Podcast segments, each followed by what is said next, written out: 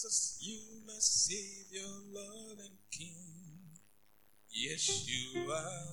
I will love and save you all my life. Yes, I will. Jesus, you my Savior, Lord and King. Yeshua, I will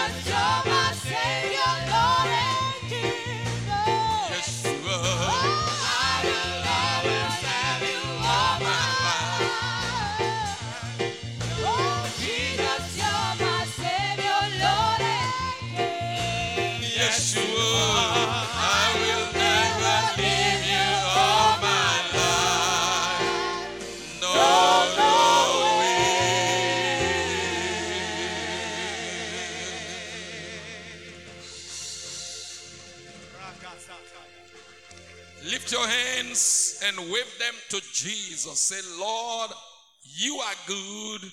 You are the best. You are the one I will follow all the days of my life. I'm not turning back. I'm not turning back. I'm not turning back. It is you alone that I will worship. Thank you, Jesus. In Jesus' name, amen. Put your hands together for Jesus and have your seats.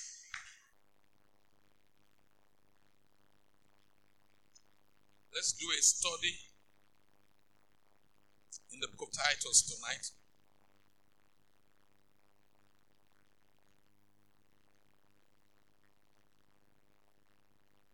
I will love and save you all my life. Yes, I will. Jesus, you save your Lord and King. Yes, you are. I will never leave you all my life. No, no way. Titus chapter 3. Have you seen it? Last time we were here, we stopped at verse uh, 7. No, verse 6. We stopped at verse 6. Titus 3. Titus 3, verse 6. Let's read from verse 4. We're going to settle down from verse 7. After that, the kindness and love of God our Savior toward man appeared, not by works of righteousness which we have done, but according to his mercy he saved us, by the washing of regeneration and renewing of the Holy Ghost, which he shared on us abundantly through Jesus Christ our Savior, that being justified by his grace, we should be made heirs according the hope of eternal life. Two words to just look at there quickly justified and then heirs. Justified heirs. Or maybe the word hope again. Justified heirs. Hope. Somebody say justified. Say heirs. Hope. Or say the hope. The hope. The hope. In another place in the Bible, it's called the blessed hope. Peter calls it the lively hope. Paul calls it the blessed hope. Looking for that blessed hope. One man calls it the lively hope. Another translation calls it the living hope. The living hope, the lively hope. Then the blessed hope. That being justified by his grace, we should be made heirs according to the hope of eternal life. That being justified. To be justified means to be declared not guilty. To be justified means to be declared and acquitted. You were accused, looked like you were going to jail, and then your lawyer stood up and made a brilliant defense. And our defender here, Jesus Christ.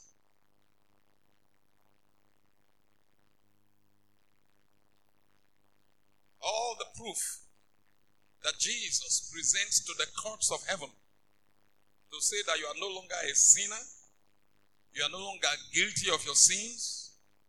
All the evidence that Jesus has to present in his uh, presentation of his case, trying to defend you. Two facts the fact of his resurrection the fact of his resurrection. Number one. Then, number two, the fact of your faith. Once Jesus rose from the dead, the Bible says, that's uh, Romans 4. Let, let's look at Romans 4.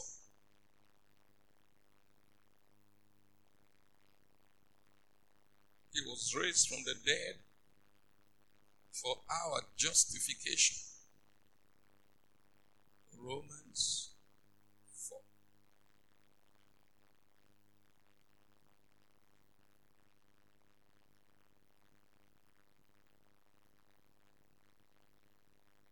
Okay. Let's read from verse 22. Romans 4. Have you seen it? And therefore, it was imputed to him for righteousness. He's talking about Abraham. Because he believed, he simply believed, and it was imputed to him for righteousness. Now, it was not written for his sake alone that it was imputed to him, but for us also to whom it shall be imputed, if we believe on him. In other words, if we believe in Jesus Christ the same way Abraham believed in Jesus Christ. Then the righteousness that was imputed to him, righteousness will also be imputed to us. Anybody who believed in the animal sacrifice in the Old Testament was a believer in Jesus Christ. Because Jesus Christ had not come at that time, had not yet come. So the animal stood in place of Jesus Christ. That's why when Jesus came, was described as the Lamb of God that takes away the sin of the whole world. Now, if we believe in Jesus, the Lamb of God, then we are justified from all things. Every sin we ever committed is not charged to our account anymore. Verse 24, look at verse 24. Romans 4 24. But for us also, to whom it shall be imputed, if we believe on him that raised up Jesus our Lord from the dead, who was delivered for our offenses. Jesus is the one described as having been delivered for our offenses. Is that in verse 25?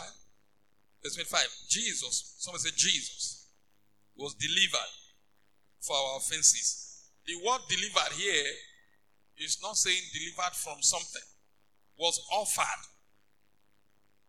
handed over Given, delivered. Say, did you deliver? Has DHL delivered the parcel to you? Delivered. It's different from delivered from something. This one is handed over. Jesus. Someone say Jesus. Say, according to Romans 4:25, say that. Jesus was delivered for our offenses. Meaning he died for our sins. Offenses, they talk about trespasses, sins. He was delivered for our offenses. And was raised again for our justification. Oh, I love this. Look at it. He was delivered for our offenses. He was raised again our justification. Now, when he was delivered for our sins, he paid for our sins. When the courts of heaven said that the payment, the sacrifice, the atonement was enough, he was raised from the dead. The Holy Ghost was sent down from heaven after Jesus had been in hell for three days. The Holy Ghost was sent down from heaven to hell to get Jesus born again. He had finished paying. The Holy Ghost went there to get Je- Jesus died spiritually. It was only possible for Jesus to die physically because he had died spiritually. Jesus Christ, that was not spiritually dead, could not have died physically. To be spiritually dead means to be physically alive, you are breathing, but you have lost out the life of God. The, the, the, the life of God, the Zoe of God, you've lost it. So you are described as being spiritually dead, even though you are physically alive. And that's the sorry state of every unbeliever. They are physically alive, strong, going up and down, making money, making worldly fame, but they are they don't have the life of God. So they are physically alive, but spiritually dead. Meaning to become destitute of God's life. When God's life is longer in, in your physical human life, biological life, you are still breathing. It's alive, but it's dead because he is lacking the life of God. So that's a spiritual death. To be spiritually dead means to be physically alive but not having the life of God. So you are physically alive, you are spiritually dead. Now Jesus became sin on the cross. As soon as the whole sin of the whole human race was placed on Jesus on that cross, he died spiritually. And the very minute that Jesus felt that the life of God had just been yanked out of him was when he screamed, My God, my God, why hast thou forsaken me? That's what happened. If you are plugging your, if you are charging your phone on a wall socket, and then you just go and pulled it from the wall, immediately you will see the sign on your phone. Will just happen on the face. That is especially if your phone was on. Or I don't know. Or you will see it. Okay?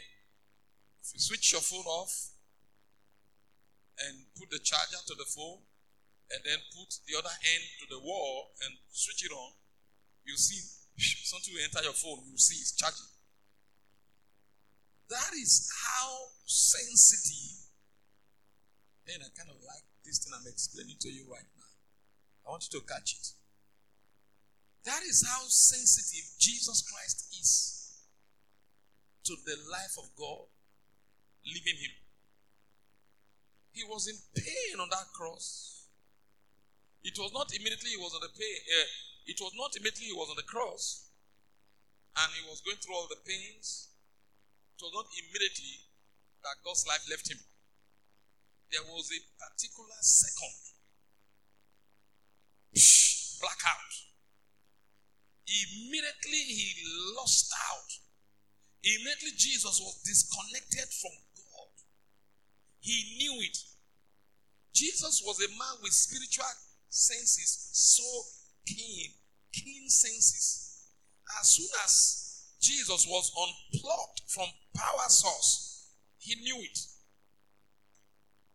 This man knew that God's life had just left him. And it pained him. He cried out. Say, God, my God, why have you forsaken me? That cry that Jesus cried is the cry that all these unbelievers ought to be crying. They don't know. They're walking around with spiritual death. And they're not crying, they're happy. Jesus felt it so. Oh, I've lost God's life in me. We say, I got a life of God in me. I've, I God in Jesus. He lost it. And said, God, why have you forsaken me?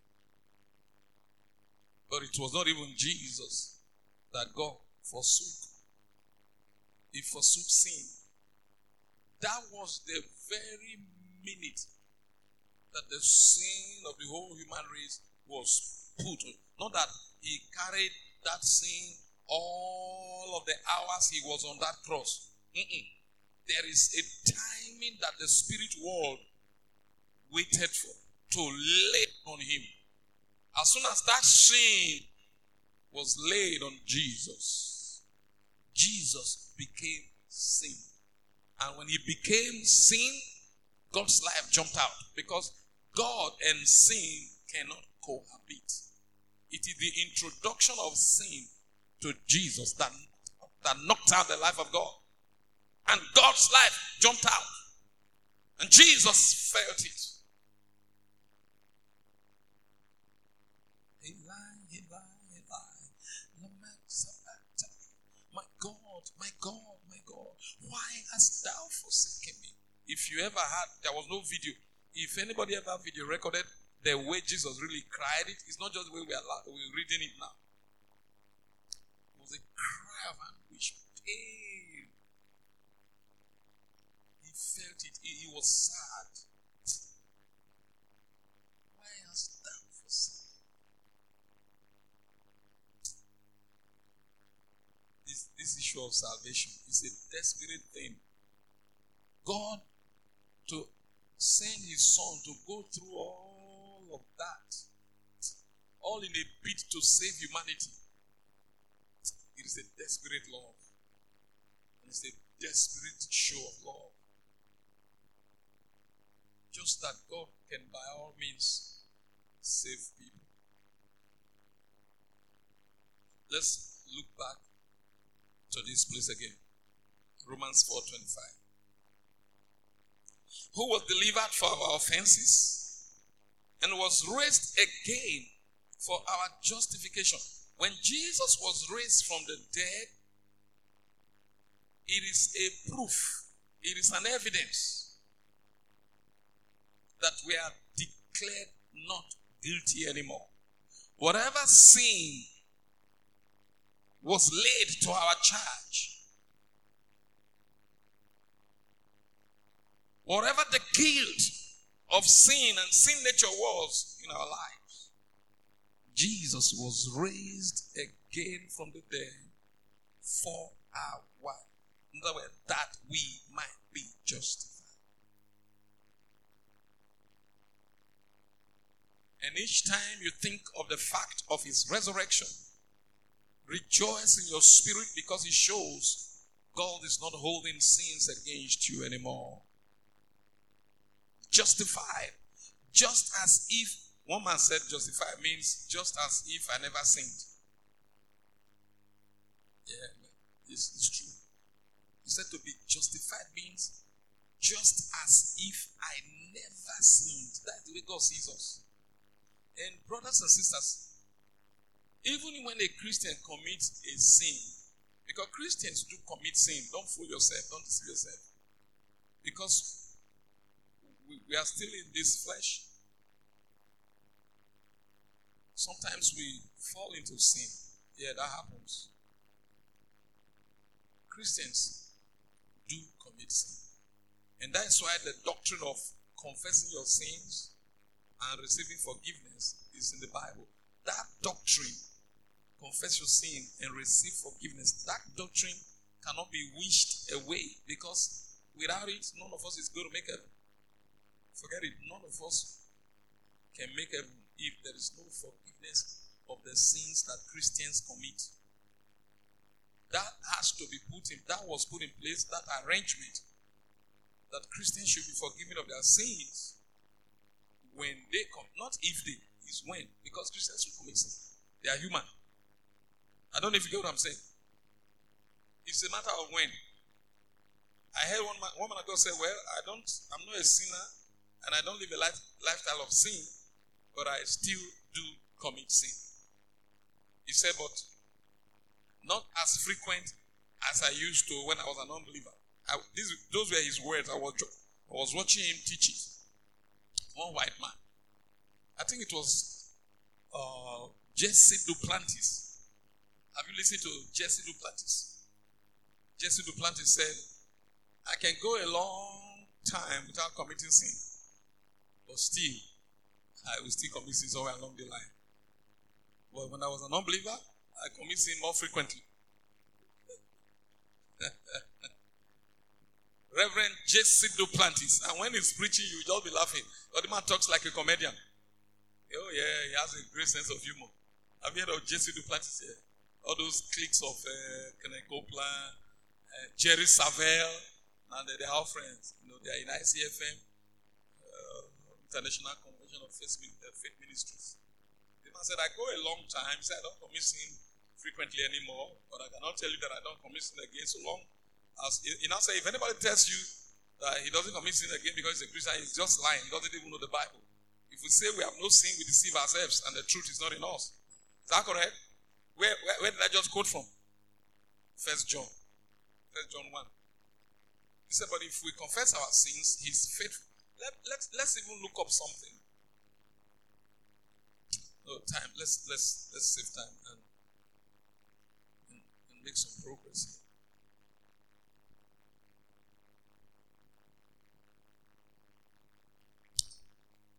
To show you people something. Holy Ghost is drawing me back to, to something. First Corinthians chapter 1. You know, the style of Bible study does not necessarily mean all we will ever read is Titus. It's just that we begin from Titus, and some Wednesday service we are able to to go more with Titus. But some Bible study we just begin with it, and we'll go to all other portions of the scriptures as the Holy Ghost leads. That is called Bible study. It doesn't just mean because we are studying the book of Titus that you read verse 7, you read 8, you read 9, you read 10. If not, we would have finished this book of Titus in, in Wednesdays, uh, in three Wednesdays. It's just three chapters. So don't finish at it. But what is there is that it's only serving as our major study book and then our beginning text as you begin to explain the things in that verse of Titus, you cannot do justice to that verse without checking up some places that the Holy Ghost will want you to check up in the Bible. To understand some verses in Titus, you need to even go to some places in Romans, Corinthians, Galatians, as, as, as the Holy Ghost lead. We have used so many books since we began studying Titus in this church. We've, like tonight we read, we read Romans. And tonight, we are going to check First Corinthians chapter 1. It's the Titus we are trying to explain. That is how Bible study is done. Amen. So look up First Corinthians chapter 1.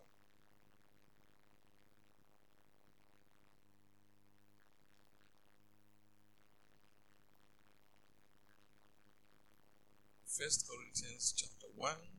Have you seen it? Let's read from verse 1. As I read, just follow me. Paul, called to be an apostle of Jesus Christ through the will of God, and Sosthenes our brother, unto the church of God which is at Corinth, to them that are sanctified in Christ Jesus, called to be saints, with all that in every place call upon the name of Jesus Christ our Lord, both theirs and ours. I want you to notice something in that verse 2. Unto the church of God which is at Corinth, to them that are sanctified in Christ. Somebody says sanctified in Christ. Called to be sent. Say it one more time. Sanctified in Christ. Say it again. Sanctified in Christ. Called to be sent. Called to be sent. Look up.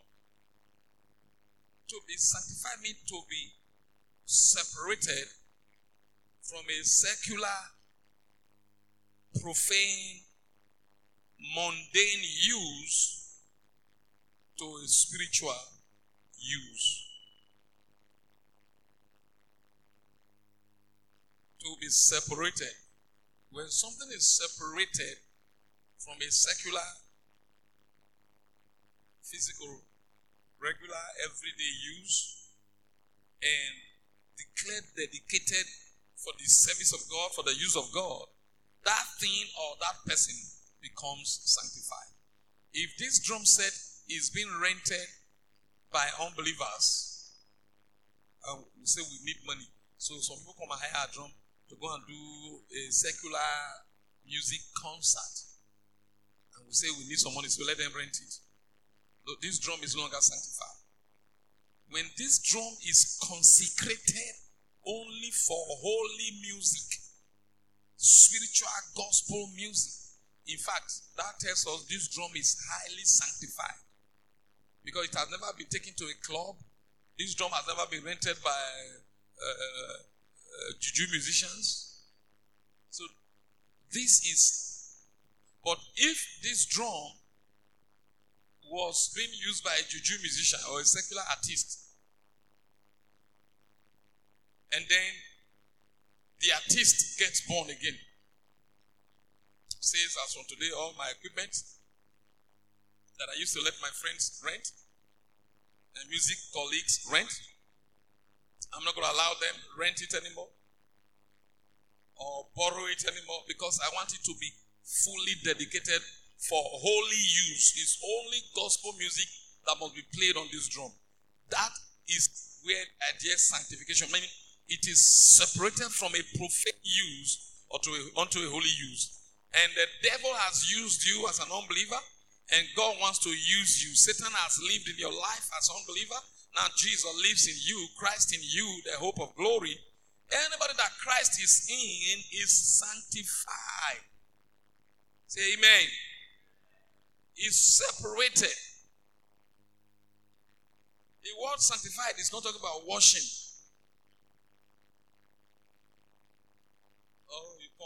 Carry the person, you can't, the cleaner, can't the wash am, pour water, the washer. Sanctify, just be separated from a profane use to a holy use.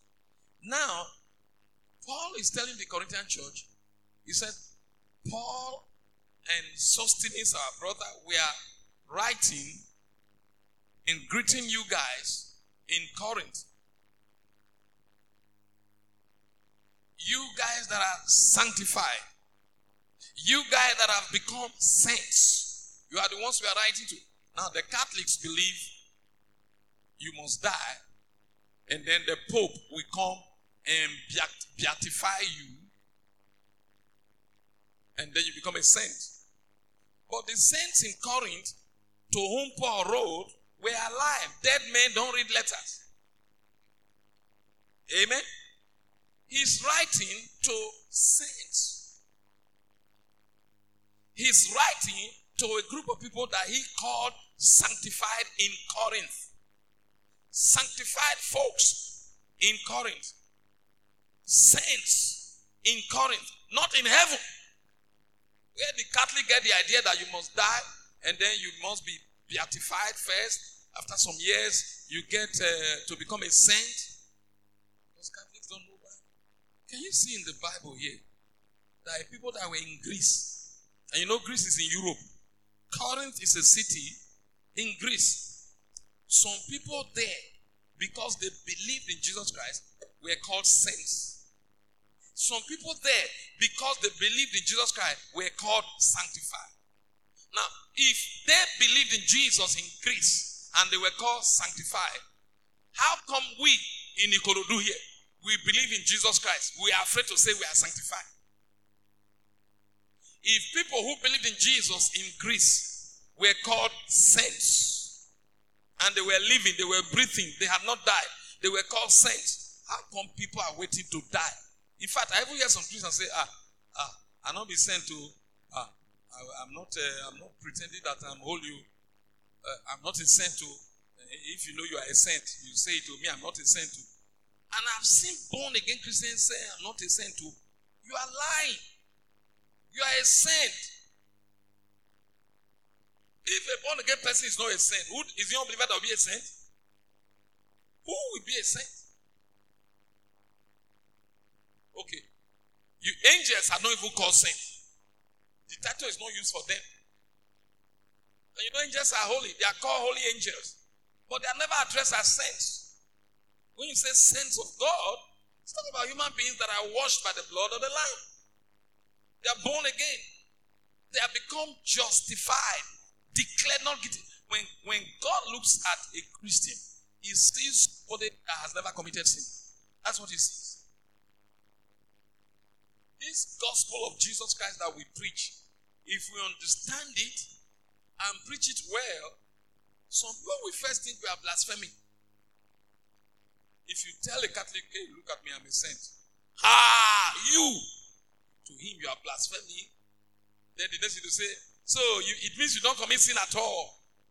No, it is not those who don't commit sin at all that are called saints. Who, let me show you something in Philippians chapter, uh, Philippians chapter 1. Philippians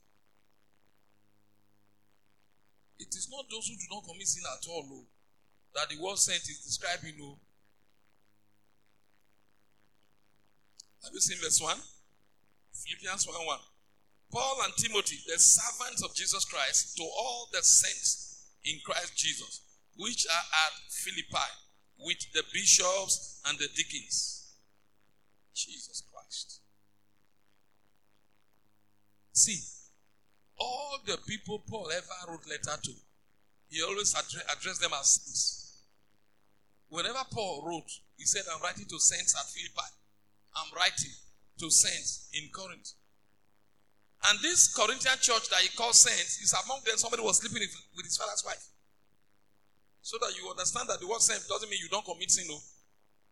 He already greeted them as saints. So, and he said, Yet one of you is sleeping with his father's wife. Oh. Shebi already said they were saints. Okay. Chapter 1, he prayed them, sanctify, called to be saints. Chapter 3, he said, Ye are yet carnal. Same book.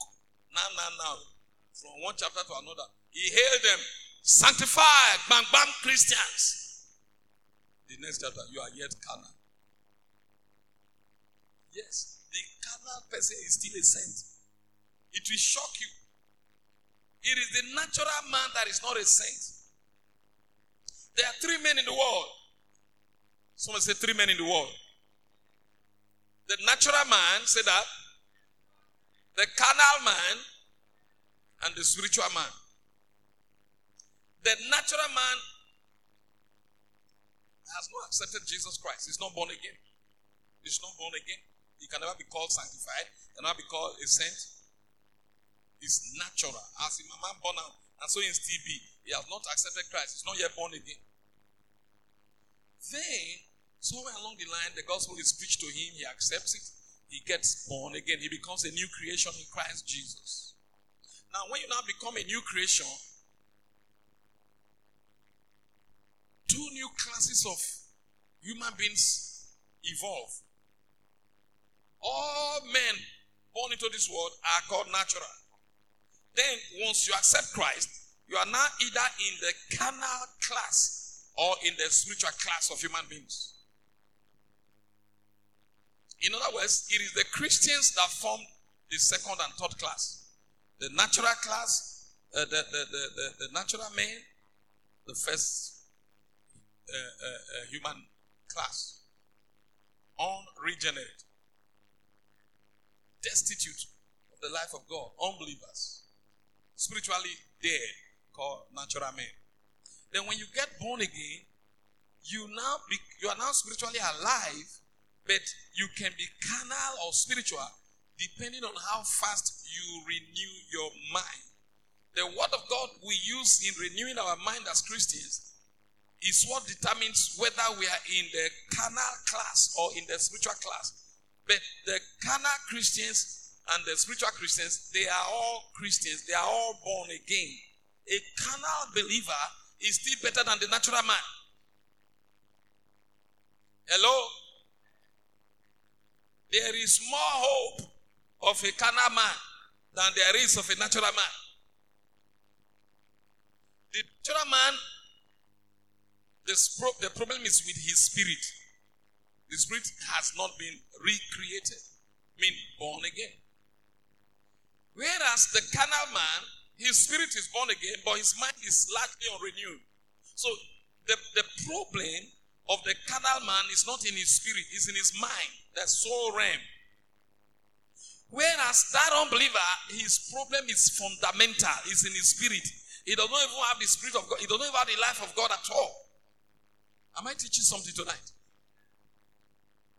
The problem with the world is that their spirits are not recreated. But the problem with the church is that much of the church mind, the problem in the world is unregenerate state. But the problem with the church is unrenewed mind. I, I take that again. Let this thing sink. The problem of the church is different from the problem of the world.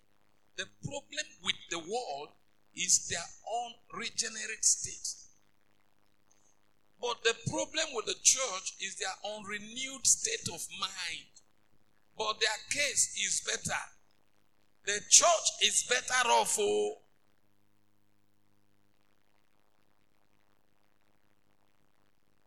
Are you learning something? Now, if you are called sanctified and you are called a saint, it means you must not call yourself a sinner. I have heard some Christians say we are all sinners. I have heard some Christians say that we are all sinners, Jare. Have you not heard a Christian say that?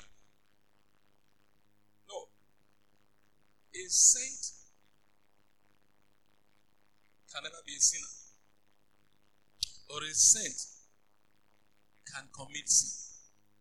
I'm teaching you something. Though. A saint is not a sinner. Or a saint can commit sin. Which means when a Christian commits sin, he's not called a sinner. He's just called a saint that just sinned. A saint that just sinned. But he's not a sinner. To be a sinner means it is your nature to sin. It is not the nature of a Christian to sin. It is not the nature of a man to bark like a dog. Bark. Woo, woo, woo, woo. Is that not how dogs bark? It is their nature to bark. It is not the nature of a man to bark, though a man can mimic barking. A man can say, Shibi, I just said it. Woo! Woo! Woo! I just did it. But does that make me a dog? It's not the nature of a man to bark. But a man can decide to bark. Oh. He say, woo! Woo! He don't bark. But is he a dog? It is natural for dogs to bark. It is unnatural for a man to bark. He may try to bark. It's unnatural with him. It's a fake barking. When a Christian commits sin, it doesn't make the Christian a sinner. I'm teaching you what the Bible says. He is called a saint, even though he just committed sin. Oh. He is called a saint that sinned. And as a saint, he will ask God for forgiveness and he will get it. He's a saint. He will get it. He says, one of, he says, you know, forgiveness is one of the breads, breads that belong to children. They say healing is the children's bread. And Jesus said, I cannot give this bread to dogs, meaning to unbelievers. Forgiveness is one of the biscuits that children of God enjoys. I just use the word biscuit. Children's bread, children cookies. We are the ones that enjoy it. We are called saints. Somebody say, I'm sanctified. Say, I am a saint. Clap for Jesus. Clap for Jesus. We think we should not be telling children of God this kind of a thing, and you may be giving them a license to sin. Nobody ever needs a license before he commits sin. Nobody. That is what the Bible says. Teach it to them. Teach it to them. Because we do not even understand the full concept of sin. That's why we think that, uh, uh, uh, uh you know, we, we, we think, oh, I know they smoke, I know they drink, I know they womanize, I know they sing, uh, I know they drink. Because I've listened to people talk, I can tell that in their mind, they think these three things are the only sins. If you not smoke, you not drink, you not carry a woman, then you are holy. I have listened to the way they talk. I can tell that is their mind. There are people who don't drink, they don't smoke, they don't womanize, and yet they are sinners.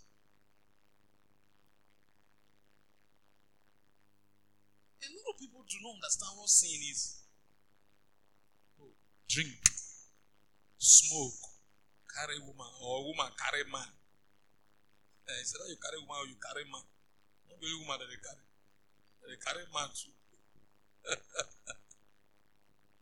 And so some people think once you run through these three and you are not guilty of any, so it means uh, that, that's what made you a saint. No.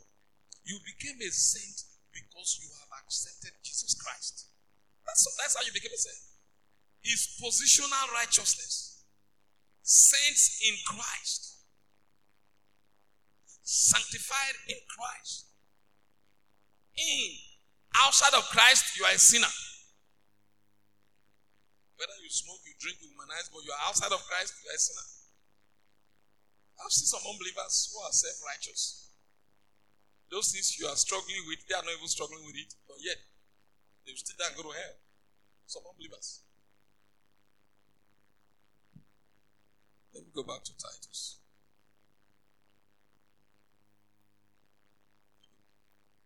Titus 3, verse 7 again.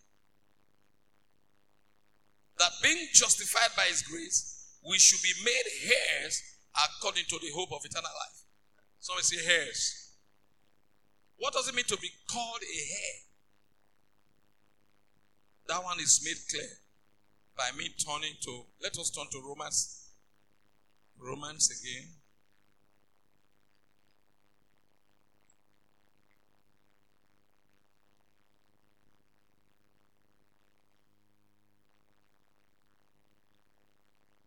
Romans chapter 8.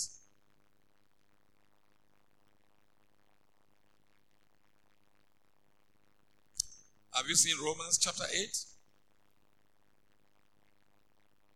Verse 17. And if children, okay, let's read from verse 16. Verse 16. The Spirit Himself bears witness with our spirit that we are the children of God. Somebody say, We are children of God. Say, We are children of God. And if we are children, then we are heirs. And if we are heirs of God, then we are joint heads with Christ. Did you follow my reading? If we are children, according to verse 16, then it means we are children. Uh, it means we are heirs. Because he said, and if children, then heirs. Heirs of God. And joint heirs with Christ. So it has a right of inheritance is called a heir. And Jesus Christ, being the Son of God, has the right of inheritance. Whatever was given to Jesus Christ by the Father, Jesus Christ says we are joint heirs with Him. Is that what joint hair here? 17. Somebody said joint heirs. Now, this, this thing will shock you. when God gave certain inheritance or inheritances to Jesus Christ, Jesus Christ is telling we, the saints, that what was bequeathed to him is bequeathed to you and I also because we are in Christ. So we are joint heirs. So when certain terms, certain terminologies are used in the Bible, if you understand them, such as this Bible study is helping us to do, they, there's a way they help your faith in the exercise of authority. Now look at it, verse 17 again. If we are children, then we are heirs of God. Heirs of God and joint heirs with Christ. If so be that we suffer with him, that we may be also glorified together. Amen. Now, what does this mean?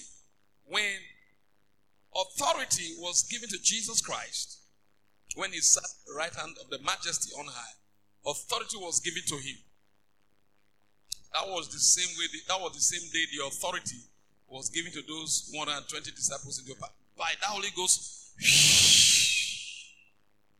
through Jesus, the 120 disciples received Holy Spirit again, became joint heirs with Christ. Now, the same way Jesus was able to cast out devils is the way we also are able to cast out devils.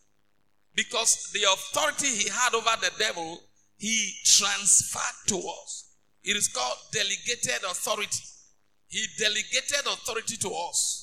He said, In my name you shall cast out devils. In my name you shall lay hands on the sick, they will recover. In my name, in by my authority backing you up. In my name mean by my authority given to you. When you are dealing with a demon or a witch or a wizard, they won't respect you if you don't say in Jesus' name. Whenever you say in Jesus' name, you are trying to say by Jesus' authority, come out. In the name of Jesus means by Jesus' authority. When you are even talking to God the Father, you say, Father, in the name of Jesus. In other words, it is the Son of God that gave you right to become a son of God. John 1 12. Quickly, John 1 12. This will not be preaching, no, not teaching, no. I said this will not be preaching, no. Will not be preaching at all. Sister Esther, not be preaching, this one not teaching. John chapter 1, verse 12. Can I read it? But as many as receive him, to them gave he power to become sons of God, even to them that believe on his name. Now, how many of you have any translation that says authority or gave right? Anybody here? Your own says right. Peter, own says what? Right. Okay. That translation is correct than the King James that I am using here. It is not translated power in a, in a new King James version. It's translated authority or it's translated right. Power is from the Greek word dunamis. You shall receive power after that the Holy Ghost is come. Acts 1 8. You shall receive dunamis. Dunamis. Power. The one that is translated erroneously as power here is exousia.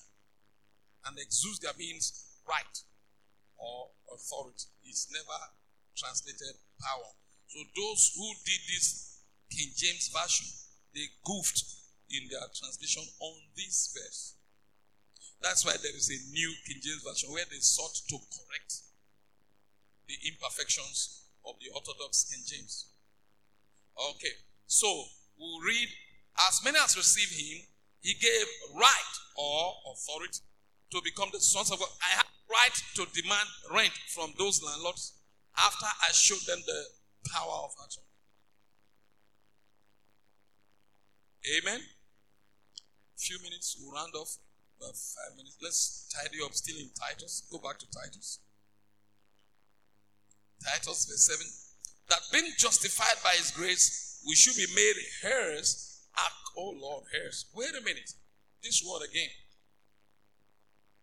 Do you know that if you ask, if you are praying to God the Father in the name of Jesus Christ, the only reason God hears you, you prayed in the name of Jesus Christ. It is Jesus Christ that gave us the right to come to the Father. I am the way, the truth, and the life. No man comes to the Father but by me. Is that your Bible? I am the way, the truth, and the life. No man can access the Father but by me. Think about that. Think about that. Jesus talking. No man. That is why when we pray, we say Nioruko Jesus. It is the mention of that name that both God and devil respects. God respect the name of Jesus. He tells the world, you can't come to me devising another way. You must come by my son, whom I have made the head of all things.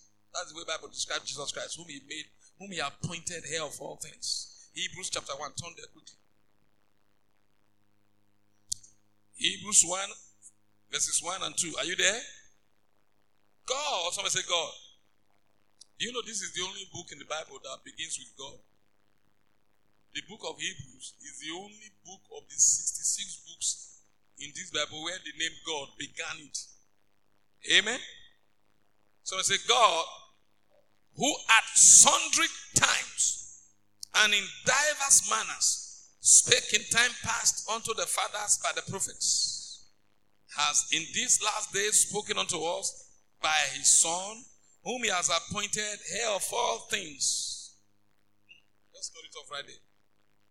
Jesus Christ has been appointed heir of all things. No Christian can receive authority, can receive power if Jesus has not delivered it to you. God willed everything. God willed everything to Jesus. And Jesus will share it with whomsoever he wills. And those who believe in Jesus, he calls you my joint heir. If you believe in Jesus, you are a joint heir with Christ. Who made you a joint heir? Jesus. Who granted you access to the Father? Jesus. Because all things were willed to him. Whom he has appointed heir of all things. Is that not interesting? Jesus was appointed heir of all things. Now we come to Jesus, he shares those all things with us. All those all things, authority, power, shares with us. He shares with us. He shares with us. I'm able to say in the name of Jesus, you spirit, I bind you, and the demon is bound.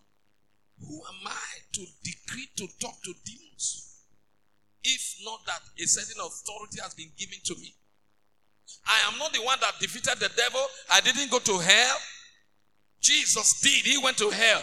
I'm not the one that spoiled principalities and powers. Jesus did. But he gave me authority to deal with those demons. And the authority he has, he received of the Father. He is the head. God appointed Jesus heir of all things. It is not Jesus that bequeathed those rights to us. But he was made heir of all things authority, power, glory. He even said we are glorified with him. He's the one that shares the glory with us.